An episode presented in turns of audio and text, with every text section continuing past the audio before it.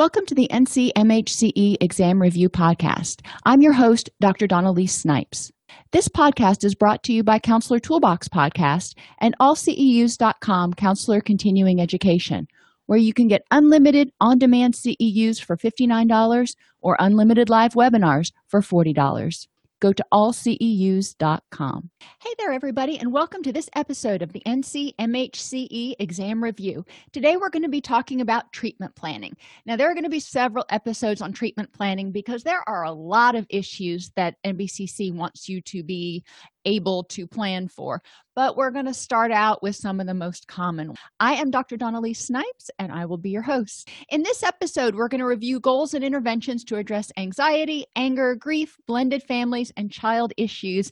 And I'm going to give you some hints on things you need to know for the NCMHCE, as well as a couple of places you might be able to go to figure out a little bit more about what might be on the exam so you don't feel like you're just kind of flapping out there in the wind. Let's start by talking about anger and aggression. Now, unless it's intermittent explosive disorder or something, this person may qualify more in an adjustment disorder diagnosis, but their symptoms are of anger and aggression. The first thing that you want to do, even if it's not intermittent explosive disorder, is rule out danger to others and potentially essentially the person's self making sure that you know how to do those safety evaluations is going to be really important. You also want to rule out substance many times people's anger and aggressive issues come out more strongly when they're under the influence of substance. So if you determine that the person tends to be angry and aggressive when they're under the influence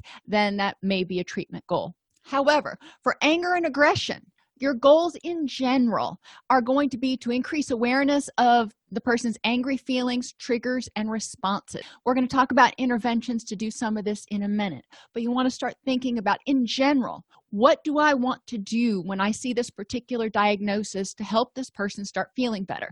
In almost all cases the first thing is going to be increase awareness. They need to become more aware of what their feelings are what their automatic responses are, cognitive and behavioral, and start to become aware of what the triggers are for that.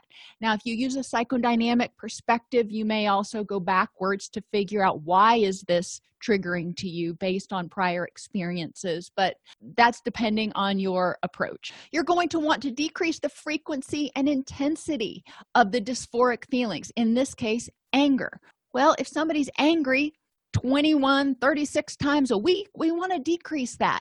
And you want to make sure you're setting reasonable measurable goals. You're not going to say eliminate it because that's not realistic. The average person experiences 15 anger situations per day. Now how intensely we respond to it is you know differs from person to person. But we want to have that person decrease the frequency and intensity of their anger situations and start feeling like they are less on the defensive all the time. You want to help them increase their awareness of alternatives to aggressive and angry responses. When something happens, you may get angry. Anger is a very reasonable emotional reaction initial reaction to the fight or flight response. You know it's part of that threat response. Totally normal emotion. It's what you do with that anger that can be constructive or destructive. Encouraging people to start practicing mindfulness and radical acceptance and those sorts of things are going to help them start identifying their anger feelings and then making better choices about how to respond whether they just tolerate the distress and move on or what other skills they can use. And you want to increase the person's ability to use assertiveness skills to address triggers for anger and aggression. When they figure out what triggers their anger and aggression help them figure out how to use their assertiveness skills or whatever sk- coping skills problem solving skills to minimize or mitigate those triggers as much as possible. And then when there are things that happen that are just not preventable make sure they have the assertiveness skills the distress tolerance skills and the communication skills to deal with whatever's going on that's triggering their anger without being aggressive. Some of the interventions that you can use well, start out by increasing awareness through daily journal, journaling or logging. Not everybody wants to write in a journal, but they might be willing to keep a little pad with them or keep something on their on their mobile device where they can log each time they get angry what it was about the intensity of the anger and maybe how long it lasted. Now, the last one's a little bit more dicey in terms of getting people to realistically keep up with it. At least you can get a frequency and intensity out of them. And that will help you get a better idea. Now, if you can get them to even retrospectively, like at the end of the day, go back and identify how long they stayed upset, that that'll be good too because some people get angry and then it's over with. Other people get angry and they stay ticked off for the rest of the day. And then things keep piling on and increasing their anger, and it's just this snowball effect. We want to look at that. We want to figure out if we can help people figure out how to accept their anger and improve the next moment so they can move out of that angry headspace. You want to help the client reflect upon and address anger triggers and aggressive behaviors what things make you angry. And when they're doing their logging they're going to be identifying what they got angry about. So you can go through that log and identify commonalities maybe some themes or people that might be triggering to the person and figure out how to help the person better deal with it. You can have them use backward chaining to identify antecedents to anger and aggressive behaviors.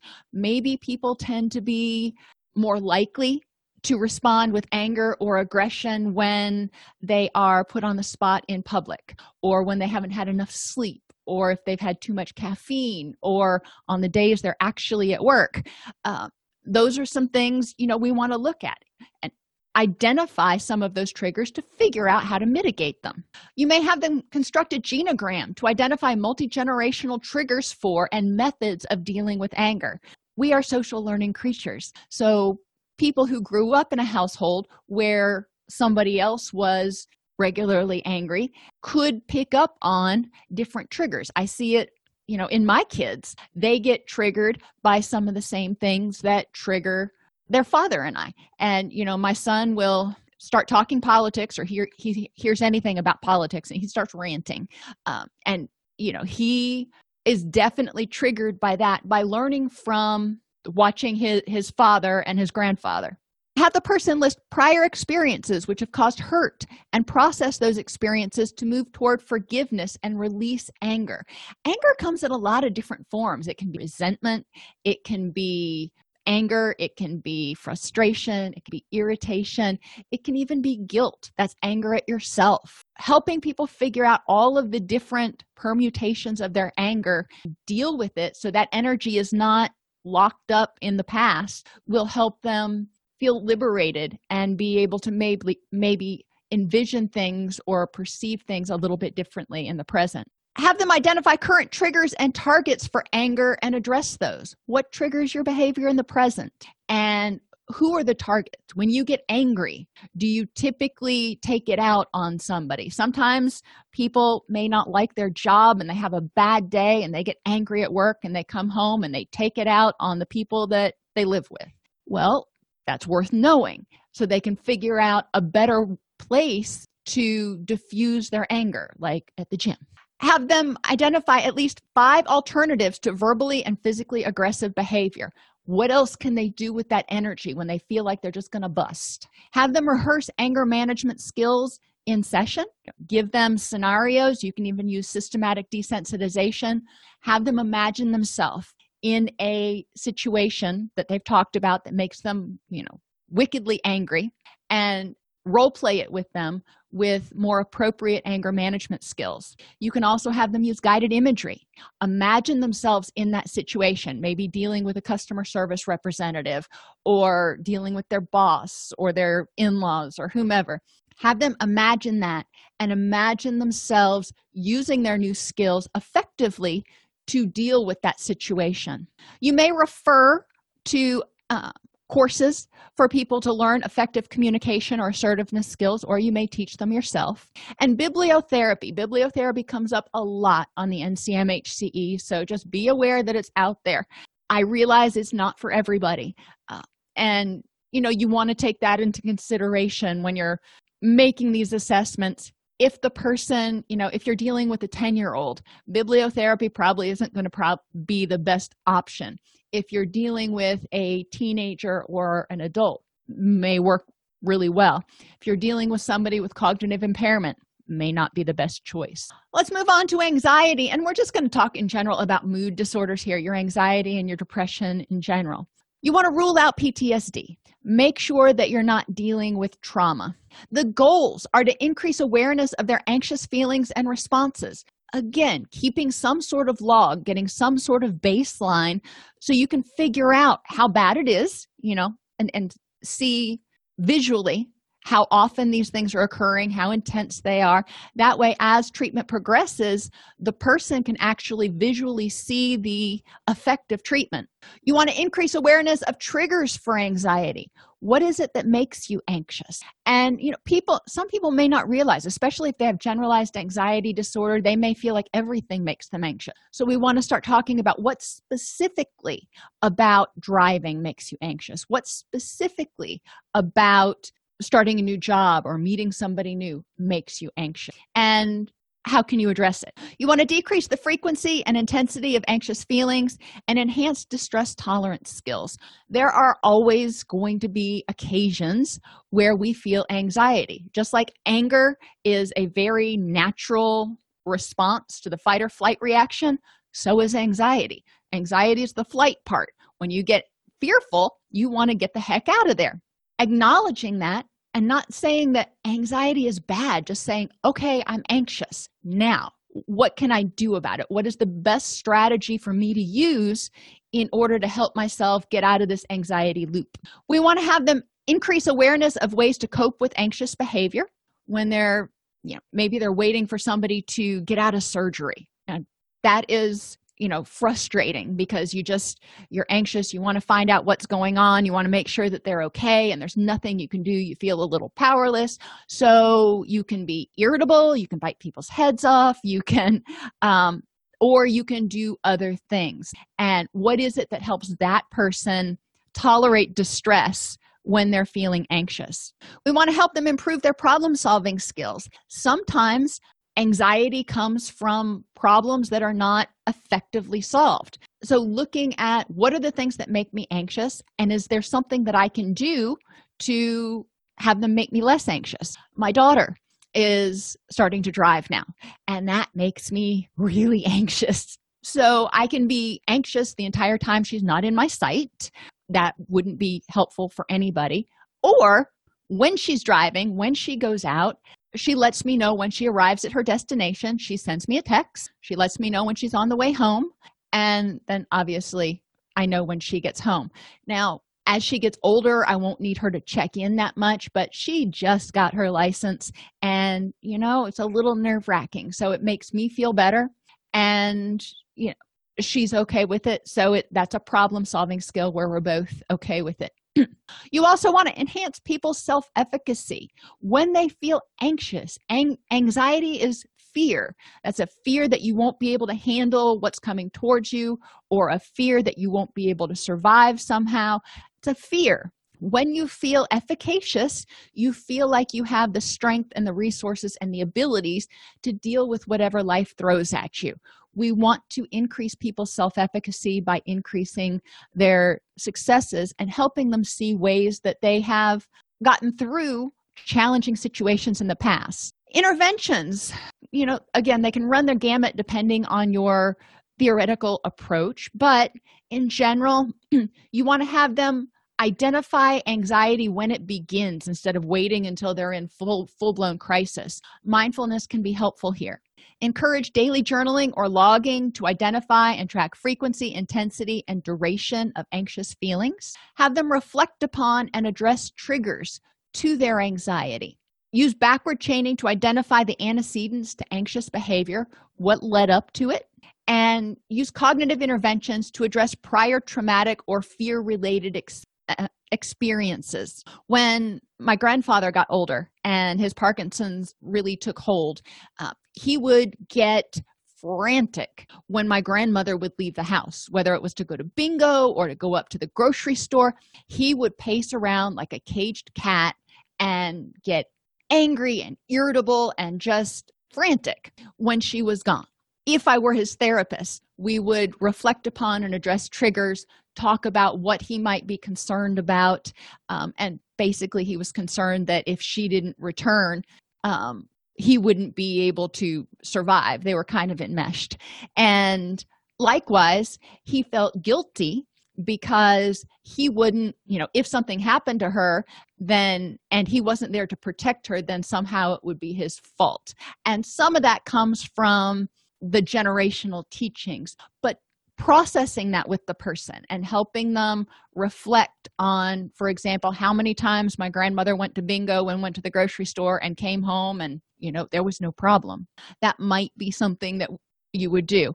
Again it's important to identify what's going on with them and if there's any prior traumatic or fear related experiences that may be triggering this current um, reaction to the present situation. Have them learn at least five coping skills to deal with anxiety and five distress tolerance skills. Remember distress tolerance just helps people ride out the emotional turmoil until they can get back into their their wise mind as linehan would say.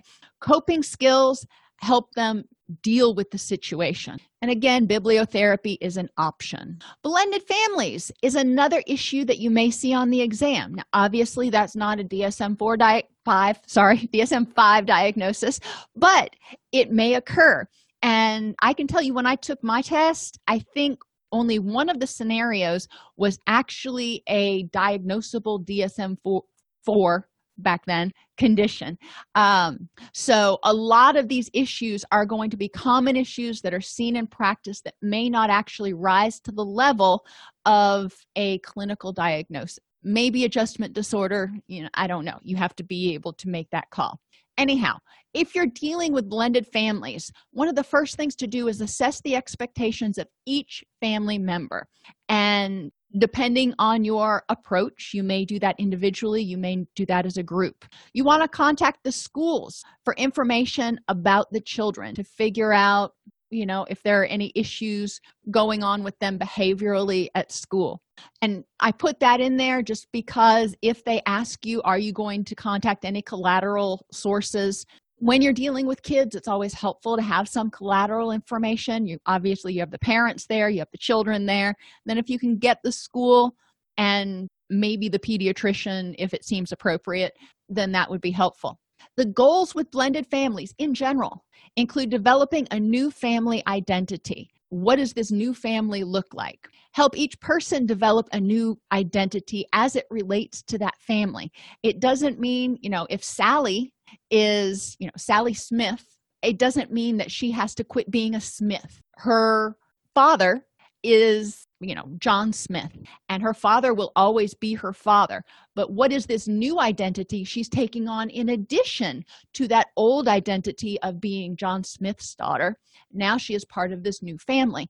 And encourage them to recognize the new identity that needs to be formed in addition to not instead of in addition to the old identity and maybe different ways that those identities might need to morph a little bit or adjust. You're going to have to re- redefine roles within the family. You often have you know kids coming in and you know each family may have two dom- a, a, dominant child and each family may have some more subordinate children and each family may have some the, the smarter smart child and each family may have the athletic child or however you want to label them.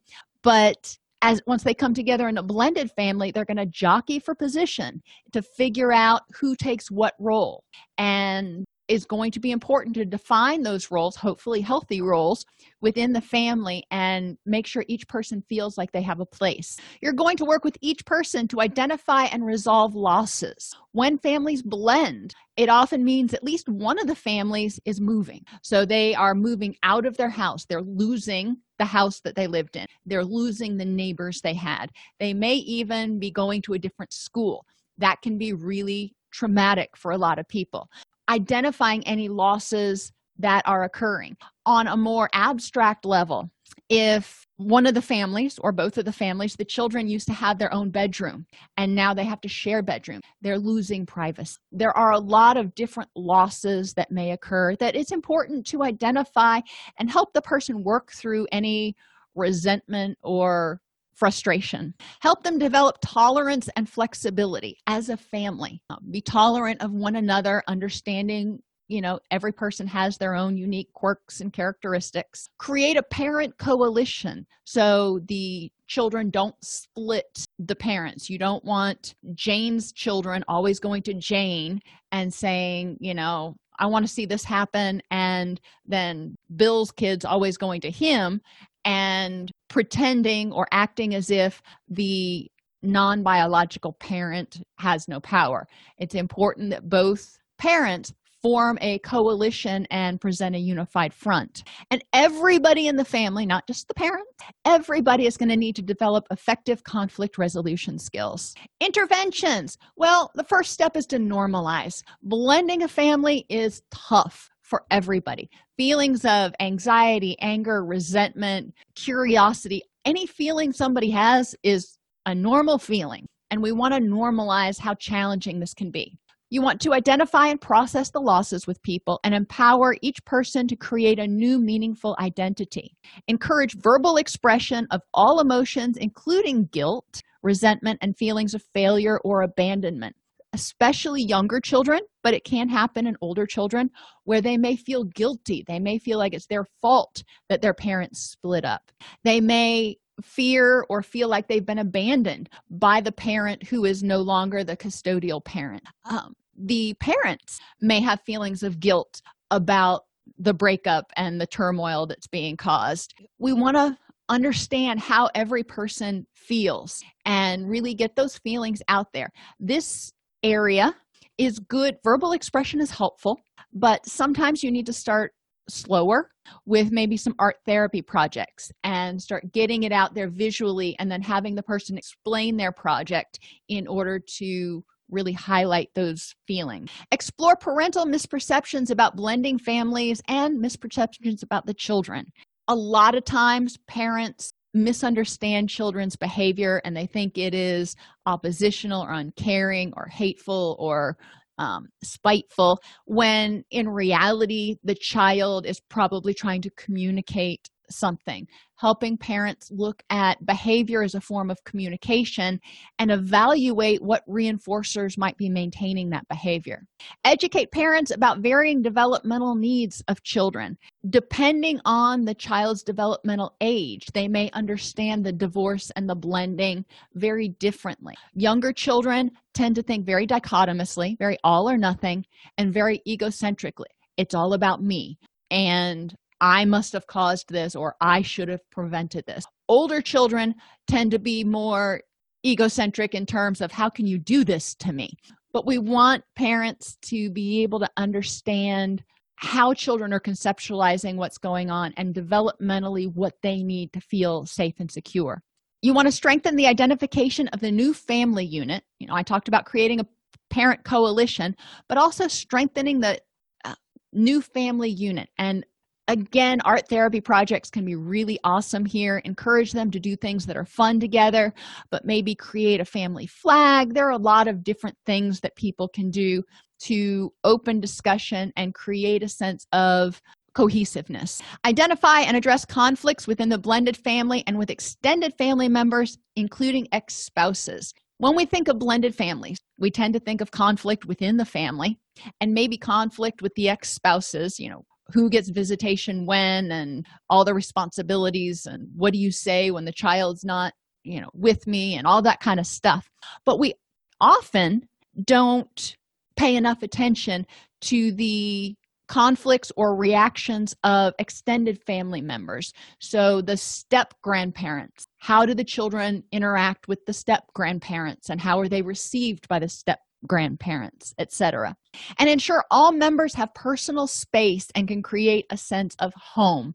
It's not just a house. You want each person to be able to feel like it's a home. they want they need to have a sense of security and safety they need to have a place where they can put their stuff where their siblings aren't going to rifle through it all the time all of those things that you would normally want to make sure in a non-blended family are true in a blended family Pe- everybody needs to have a sense of control over their personal environment. Another issue that may come up is working with child clients. And this one always frustrated me because I know in the setting that I work in, I'm not going to work with child clients. However, you have to be aware of it for the NCMHCE. Therefore, you also need to be aware of all of the confidentiality issues and everything else that we're going to get into a little later.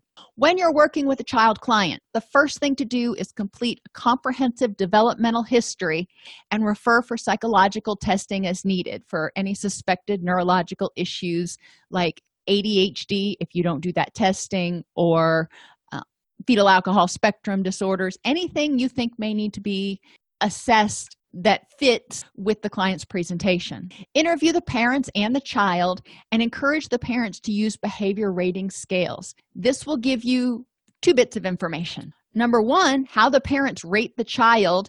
Well, three, I guess. How the parents rate the child in comparison with how you rate the child on those behaviors when you're interacting with the child will give you an idea of how the parents perceive things and whether they're seeing tragedy when you know there's a little bit of disruption but it's not tragic. Or if they're not seeing enough disruption. It will also give you an idea potentially of how the child behaves at home because the parents may be rating the child at home versus in your office which might indicate that there are certain reinforcers and stimuli in the home that may be prompting maladaptive behavior. And the behavior rating scale also gives you a baseline. This is what the parent perceives as the child's level of misbehavior or maladaptive behavior right now, as well as good behaviors, their strengths. And let's use that information to develop a treatment plan and start enhancing the strengths and reducing the maladaptive behaviors. Get ancillary information from the school and the pediatrician Find out if there are any developmental issues that the pediatrician may have noted, and if there are any problems in academics or getting along with others, anything that the teachers or school counselor may have noticed. Set clear goals with the parents, especially if you're dealing with young children. Treatment planning with them is going to be a little dicey. You're not, you're not going to really make a treatment plan with a four year old. So you're going to set clear goals with what the parents want to see change. Some of the goals are going to include decreasing maladaptive behaviors. improving interpersonal skills, increasing the child's ability to identify and appropriately express feeling, increase the child's use of distress tolerance and coping skills, and improve the child and parents' problem solving skills. Interventions can run the gamut one of the first things that you're going to want to do, or one of the things that's common to just about every treatment plan, is parent education of skills to model and behavior modification tools. If you're going to teach the child distress tolerance skills, for example, then the parents need to understand distress tolerance skills and be able to model them. So when Junior gets upset at home, then the parent can point to the chart on on the wall that has the distress tolerance skills and say, "Okay, let's pick one that we're going to do right now and let's practice that." That will help both the parent and the child work on the presenting issue. The other thing that you're going to work on with parents is behavior modification tools. We know that behaviors that are rewarded are going to be more likely to recur, and behaviors that are either not rewarded or are punished are going to be less likely to occur. Ideally, we reward pro social adaptive behaviors and the other behaviors will extinguish. Depending on the child and the situation, you're going to look at different behavior modification tools, and you might also start talking with the parent to identify some of the reinforcers that might be inadvertently maintaining the behavior, such as Johnny may act out and throw a tantrum at home, um, and mom may not react to it, but it may get him a lot of attention from his sibling or vice versa. But we do want to look at potentially uh, potential reinforcers that may not be being noticed. Therapeutic play may assist children with emotional identification and processing. And it's up to the therapist to set clear limits about what's acceptable in terms of ways to deal with emotions and help the child model that through play. And family meetings and relabeling of a child's behavior are also effective intervention. Similarly, but not quite, are adult clients that you may see that have child abuse issues, whether it's emotional abuse, sexual abuse, physical abuse, some kind of abuse. This is an adult client, so the person's over 18. The abuse occurred when they were under 18. The first thing that you're going to do is assess for PTSD, depression, suicidality, substance abuse, and dissociative symptoms. Figure out what's going on in all those areas. Your goals with this client are going to be to increase awareness of the impact of the abuse emotionally, cognitively, physically, and interpersonally. Help them understand how it has shaped their life till now.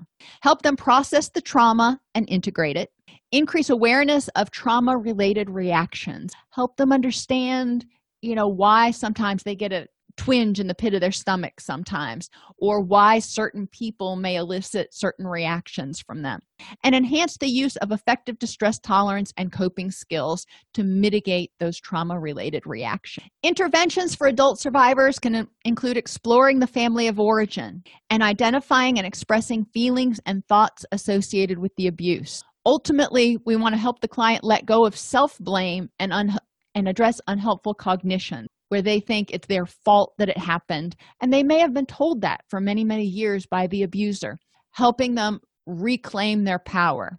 You may refer for, to to a therapist that is certified in EMDR or hypnosis if that's appropriate. That can help some clients work through trauma. You're going to want to teach grounding, reorienting, and distress tolerance techniques to address dissociation. When the person starts feeling anxious, when they start feeling hypervigilant, help them get regrounded so they don't dissociate. And any of the grounding techniques that you know are good, the five, four, three, two, one, or just focusing, finding all the things in the room that are green, whatever it is that helps them is going to be appropriate. I tend to have them write down a list of grounding techniques and keep it with them just in case they start feeling as we call it in my practice wonky and they can't remember okay what am i supposed to do? What can i do to get a grip on this? Consider internal family systems theory approaches to help the client integrate the fragmented parts of the self enhance the client support network. Obviously if their abuser was someone who might normally be in their support network, then that person is not going to be in the network. If, for example, they were abused by a parent or a caregiver, and the other parent or caregiver did nothing to stop it, then neither parent or caregiver is probably going to be appropriate for the support network, at least initially, maybe never. It's important for them to identify a supportive group of people. This also could include referring out to support groups. Once the person is stable enough in their recovery, referring people to trauma support groups the minute they re- the minute they identify a trauma can be very triggering and if they don't have the skills to deal with being triggered then the support group might do more harm than good refer to a psychiatrist or physician for medication for mood symptoms as appropriate and Again, bibliotherapy. And finally, I think grief. The first thing you want to do is rule out depression or rule it in. Remember, in the DSM 5, they took out the bereavement exception for major depressive disorder. So now you can have bereavement and major depression concurrently. Assess for substance use and suicidal ideation when somebody is experiencing grief, it is not uncommon for them to self medicate with substances. And especially in cases when a spouse or a child dies, suicidal ideation may not be um, very surprising. So we do want to rule out those. The goals are to increase awareness of the impact of the grief on the person, help them recognize how their grief is impacting them. Is it, you know, some people get so caught up in their grief they forget to eat, they're not sleeping, they aren't able, sometimes they don't shower, they forget, they have cognitive dysfunction because they're so just overwhelmed and flummoxed with everything help them identify these symptoms that came on as a result of their grief. Help them develop develop a vocabulary to describe feelings of grief and loss and develop a short-term action plan for dealing with grief and loss. Short-term action plans are not going to resolve the grief and loss. What the short-term action plan is designed to do is help the person keep going and not develop secondary problems such as malnutrition depression etc. Help them identify ancillary grief and loss issues. They may present with a single grief issue such as a death but it may also be triggering prior grief issues. So we may need to look at historical losses and identify if there's any grief issues that need to be resolved there. And identify steps for moving toward acceptance and integration of these grief experiences or of these losses in the person's life. Interventions include developing a support system, refer people to support groups as appropriate. If somebody survived is a survivor of suicide, then send them to a survivors of suicide group. If somebody is a survivor of, you know, their their loved one died of cancer, you know there's a support group for that if somebody's spouse just passed away of old age you know there's a support group for that. Help them find an appropriate support group with people who kind of have been there. Help them identify current and historical losses losses and process related feelings and cognitions including guilt anger and depression. Guilt is a big one that we often overlook challenge cognitive distortions or maladaptive thinking patterns especially as they relate to guilt and hopelessness and helplessness. refer to a physician as appropriate for depressive symptoms some people when they are experiencing grief are so completely overwhelmed in their bereavement reaction that they may benefit from some short term or PRN medication. Empower clients to integrate the loss or losses into their identities with narrative therapy. When I work with clients who've gone through losses, and all of us have, I encourage them to think of it like writing a mini series or writing a novel where you have clients or where you have characters that come into the story and they play a role.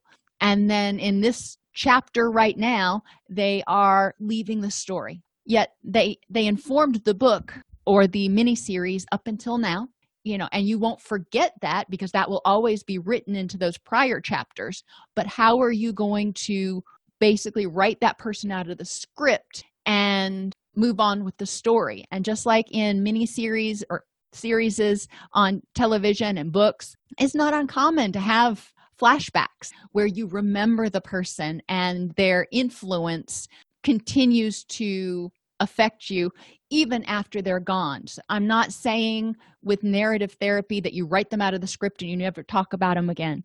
I'm what i want people to do is figure out how they're going to integrate this loss and how that person or being or whatever it is is going to influence them in the future. And not all losses are people. You can lose jobs you can lose money. Um, there are a lot of things that you can lose that you may grieve. You can lose relationships um, not just to death but to to breakups. You can lose your health. Helping people grieve any of the losses that they may be experiencing. And then make referrals to wraparound services as needed.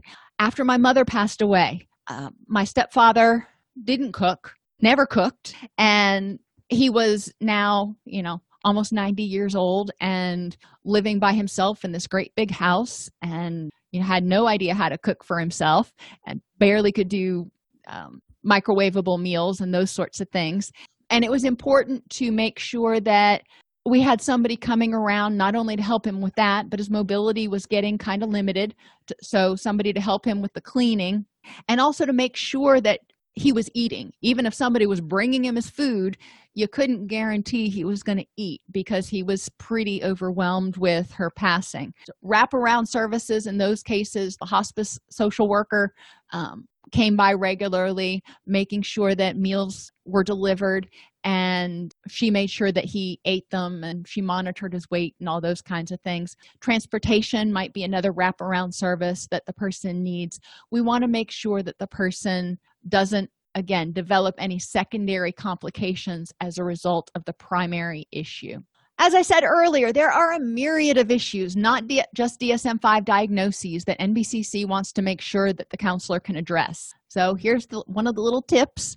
Review the preliminary content outline, and it's hyperlinked here, um, or you can just search online for NBCC NCMHCE preliminary content outline, and it's a PDF, it'll pop right up and it gives you an idea of the types of issues you may be asked to deal with.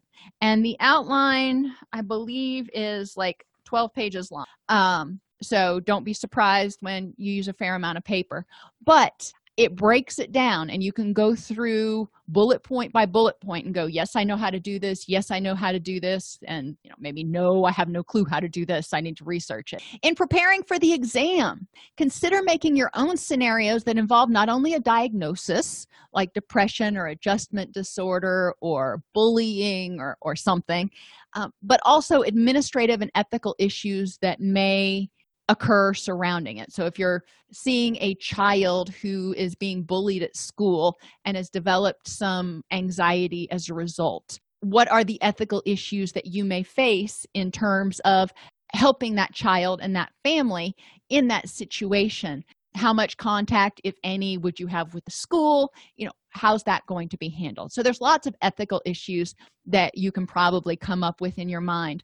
I encourage you to think about cases that you've worked with that in your internships as well as talk to your colleagues about particularly cases that they've worked on that have had some sort of ethical or legal legal quandary associated with them where they had to think or seek consultation. Those are the best ones to try to brainstorm and work together as a, as a team to figure out what the right answers would be. So tips. Today we're going to talk a lot about confidentiality because this is a big bugaboo for a lot of people and i know it comes up on the ncmhce so hipaa permits healthcare providers to communicate with patients family members friends or others involved in the patient's care under certain circumstances. And generally, the circumstances are if the patient consents, if they sign a release of information, well, that's kind of a no brainer.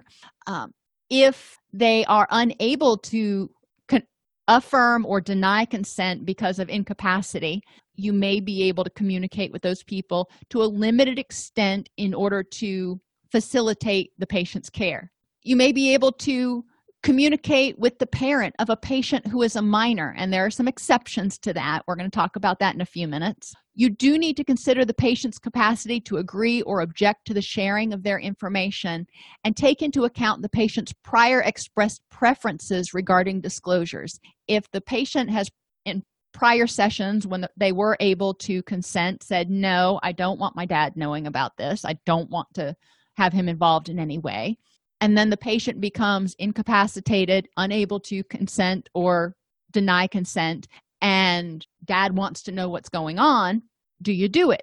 Well unless there is some glaring reason why the, cl- the client has already expressed her preferences that her dad not be involved in treatment therefore you probably wouldn't. You need uh, you are always able through HIPAA to listen to family members about their loved ones that are receiving mental health treatment.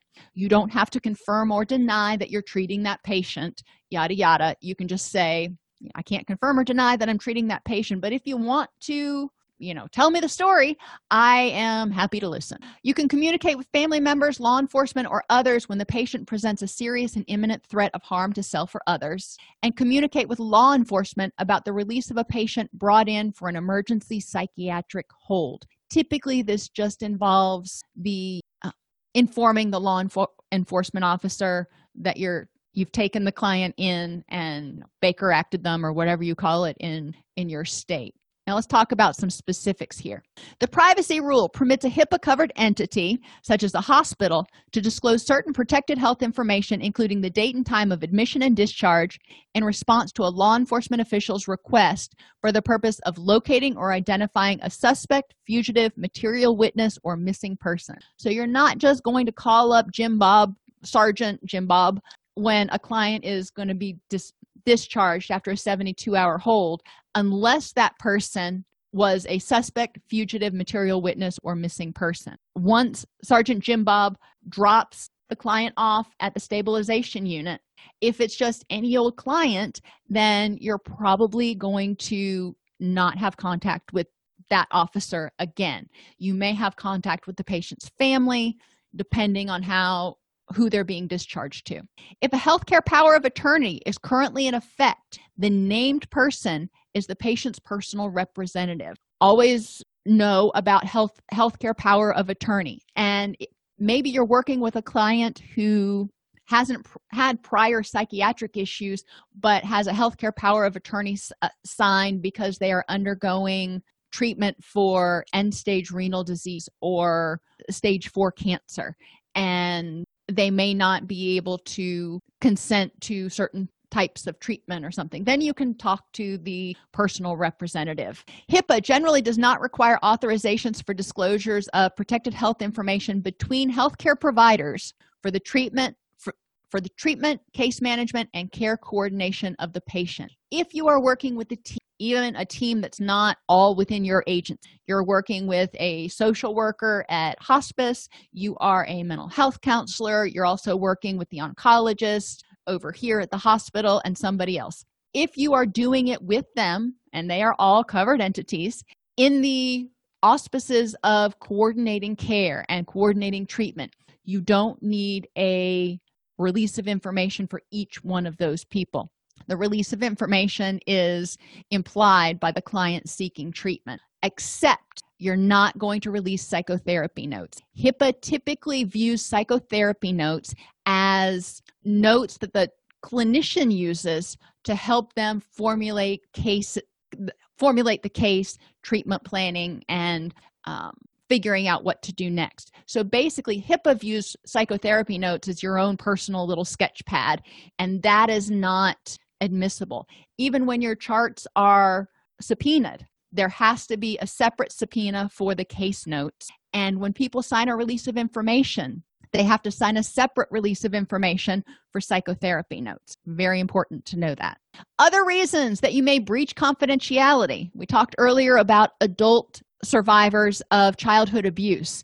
Now it's important to know that state laws vary widely so you need to know the laws in your own state which means this may not be an issue on the exam but it's good to just kind of be aware that a state laws vary and a mandated reporter who is otherwise require, required to report does not have to report if he or she does not learn of the suspected abuse or neglect until after the alleged victim is 18 years of age or older. So if you have an adult survivor who said, This happened to me when I was 16 or when I was six, however old, you don't necessarily have to report. But if the adult victim is an adult and the abuse occurred when the person was a child, and the therapist has reasonable cause to suspect that the perpetrator has subjected any other child that is currently a minor to abuse or neglect, or that this person is currently in a position of trust with regard to any child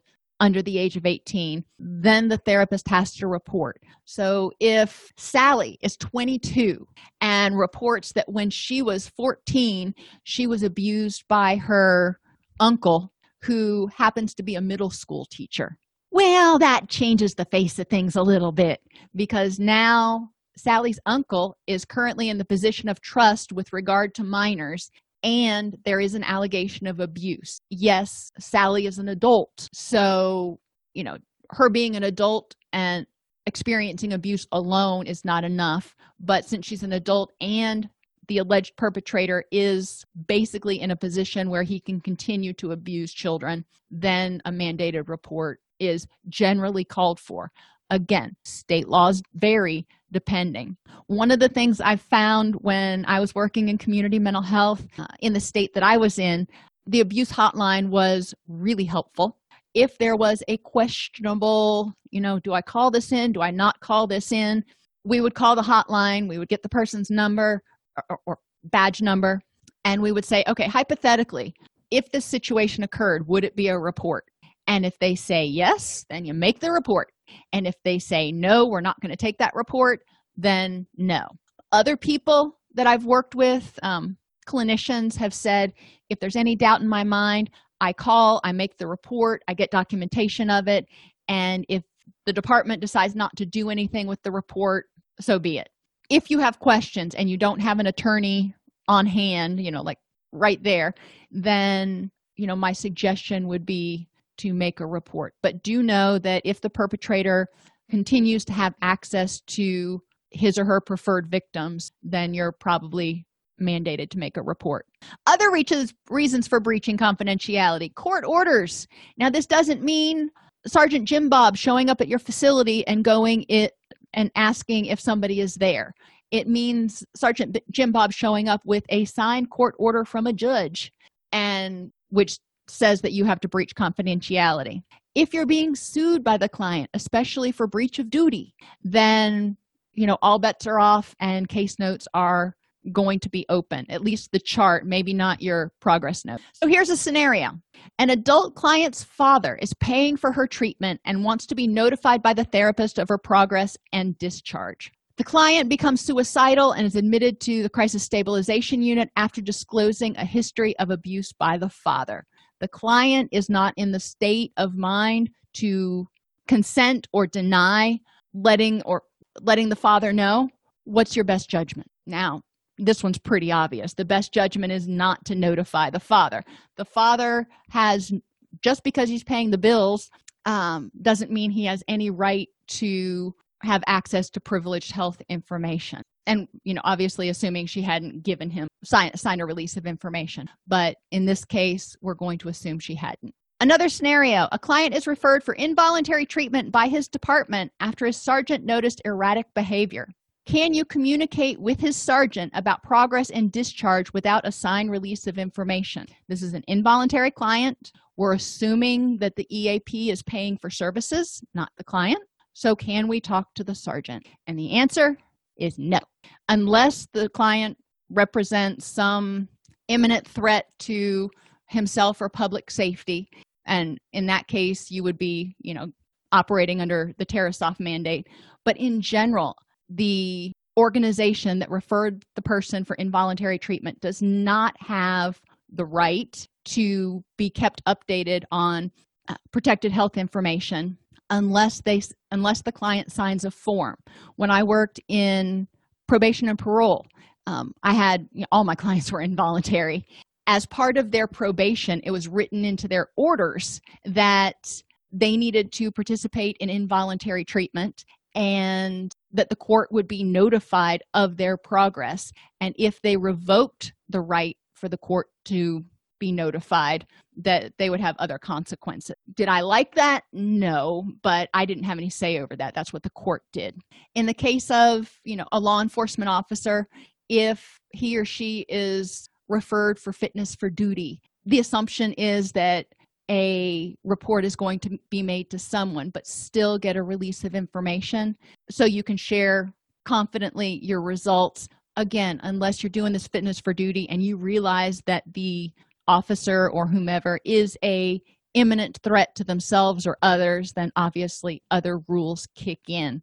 All right. Those are some of my quick and dirty tips for the ncmhce again you can look for and i've got it right here the pdf online from nbcc it's called the preliminary content outline for the national clinical mental health counselor exam.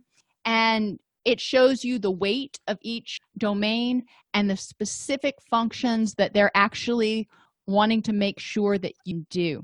Remember when you're doing these things this is a national test so any um, scenarios they give you are probably going to be things that are applicable nationally and not going to be affected by particular state laws. All right have a good day. I will see you in the next episode Thank you for joining me today. Subscribe to the NCMHCE Exam Review podcast to be notified when new episodes are released.